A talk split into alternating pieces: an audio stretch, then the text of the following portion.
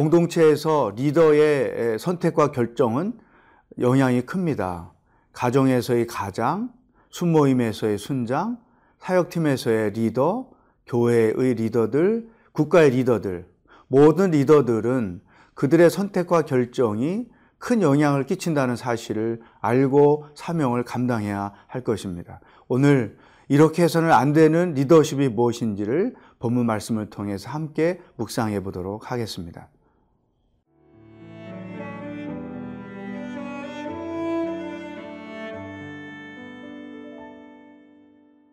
역대하 21장 1절에서 10절 말씀입니다.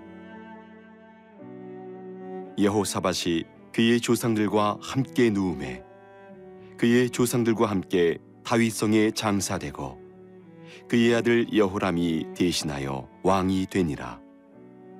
여호사밧의 아들 여호람의 아우들 아사랴와 여히엘과 스가랴와 아사랴와 미가엘과 스바랴는 다 유다 왕 여호사밧의 아들들이라.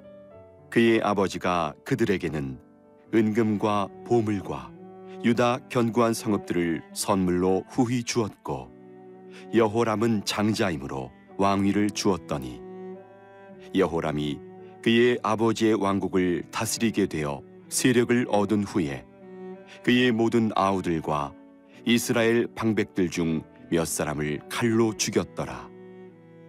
여호람이 왕위에 오를 때에 나이가 32세라.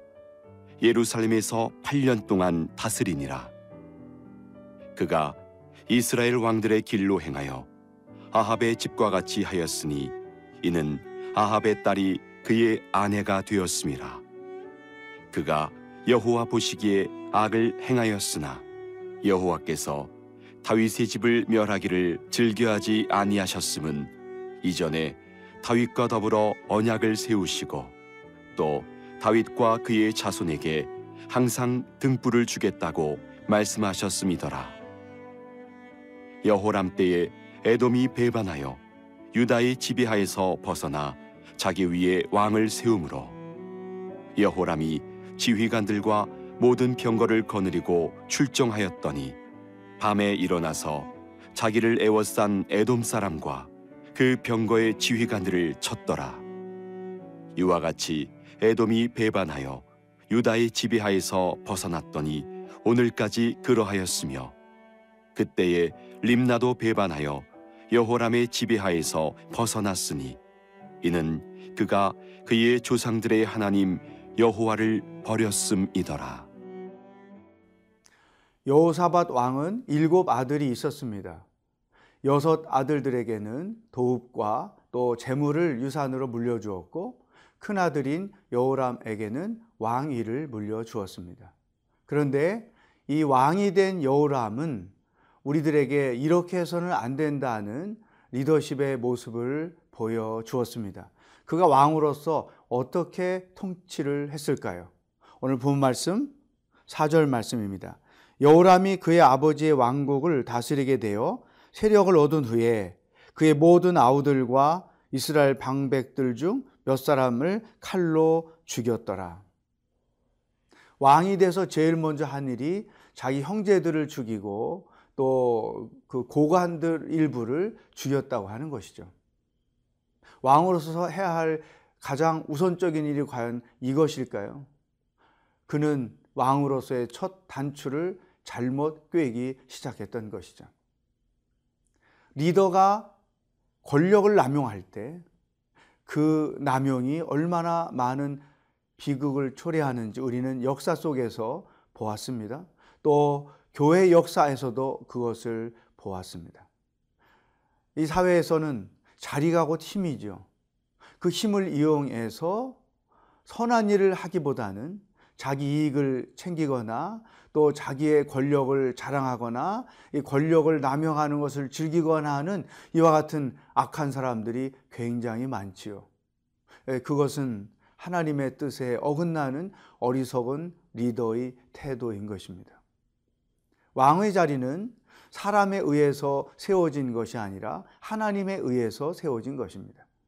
우리가 지금 어떤 리더로 있든 그게 small 그룹의 리더든 큰 그룹의 리더든 리더로서 내가 있는 그 자리는 나의 선택에 의해서 주어진 것이 아니라 하나님께서 주어진 주신 것이고 하나님께서 책임을 다하라고 맡겨 주신 것입니다.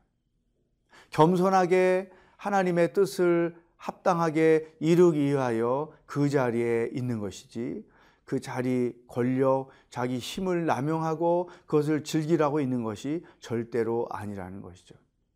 오늘 이 말씀을 묵상하는 여러분들 중에 리더의 자리에 있다고 하면 나는 과연 권력을 남용하는 부분은 없는가? 자리가 힘이라고 생각하고 그것을 가지고 겸손하게 공동체를 섬기고 도역자들을 섬기지 아니하고 오히려 섬김을 받고 있는 것은 없는지 돌아볼 필요가 있습니다. 또 한 가지 이 여호람은 6절에서 이러한 실수를 하게 됩니다. 그가 이스라엘 왕들의 길로 행하여 아합의 집과 같이 하였으니 이는 아합의 딸이 그의 아내가 되었습니다. 그가 여호와 보시기에 악을 행하였으나 여러분 유다 왕은 유다 왕들의 역사를 따라가야죠. 왜 이스라엘 왕들의 역사를 따라갑니까? 이스라엘 왕들의 왕들의 역할 중에 가장 악한 역할을 한 사람이 바로 아합 왕이에요.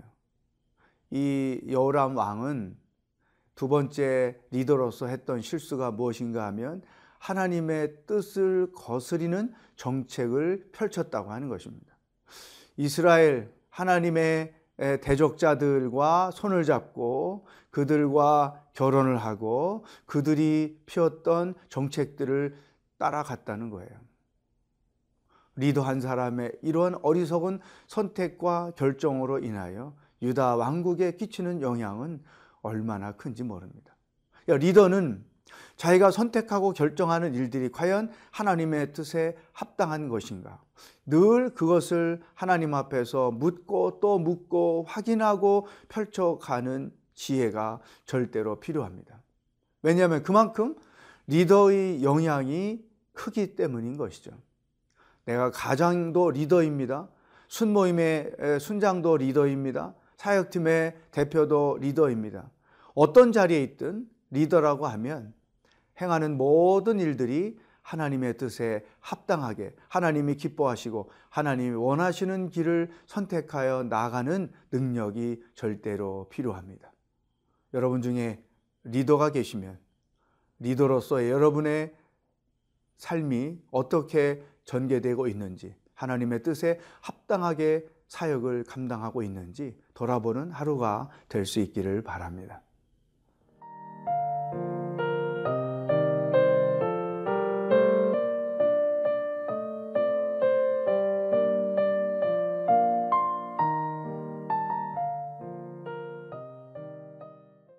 여호람이 왕이 돼서 했던 어리석은 선택과 결정은 유다 왕국에 끼치는 영향이 너무나 컸습니다.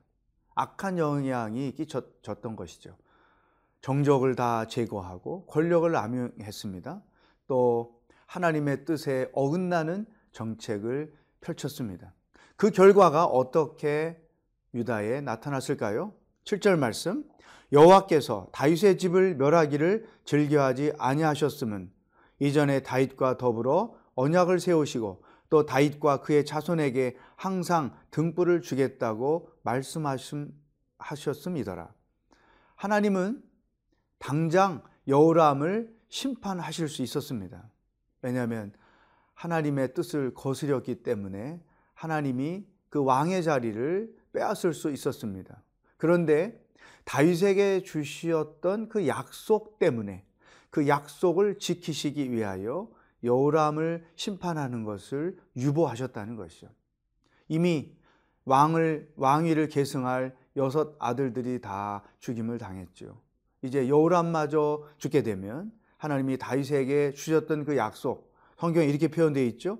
그의 자손에게 항상 등불을 주겠다. 왕권이 그의 후손들에게 계속 이어져 갈 것이다라고 주셨던 그 약속이 깨어지기 때문에 하나님은 그 약속을 지키시기 위해서 여호람을 심판하시는 것을 어, 유보하셨다는 거예요.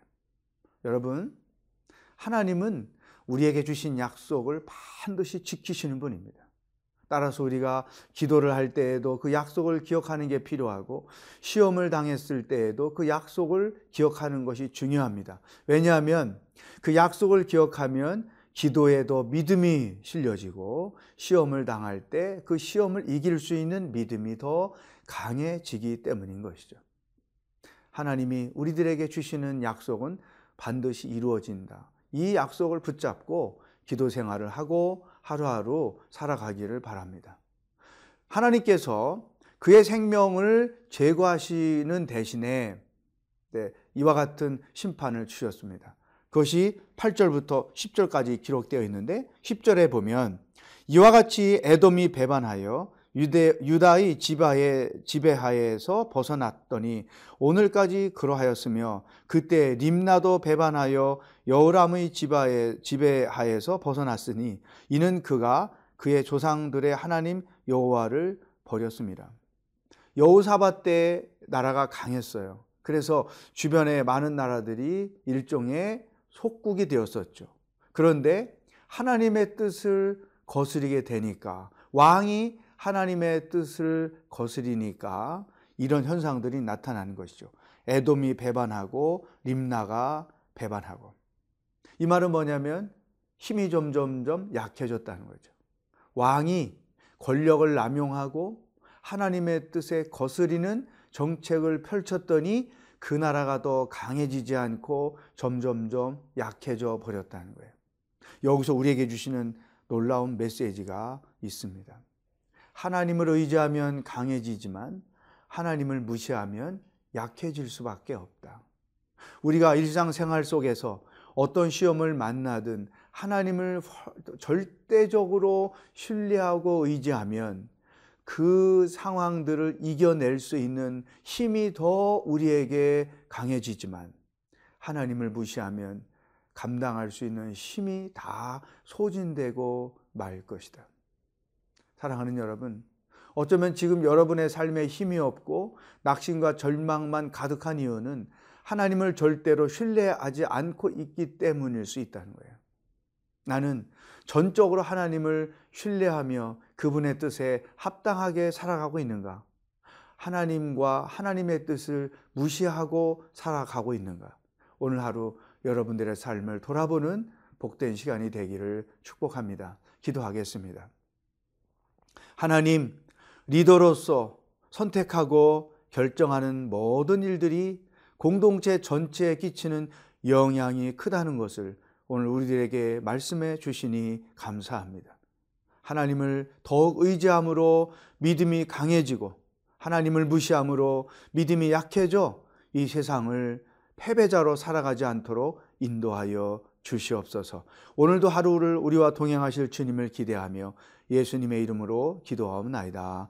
아멘.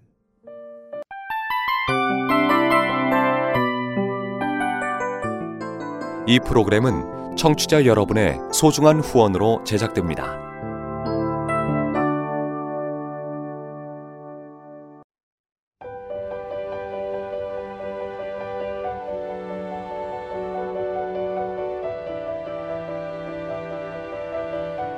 세상에는 수많은 교회들이 있지만 더 깊이 있는 말씀 강해를 찾기 위해 크기로만 교회를 선정하지 않습니다. 보다 좋은 영적 콘텐츠를 더 많이 나누기 위해 방송비를 받지 않습니다. 1년 365일 복음만 전하고 싶어서 우리는 광고를 하지 않습니다. 온누리의 복음을 땅끝까지 CGN TV와 함께 땅끝 선교사가 되주세요.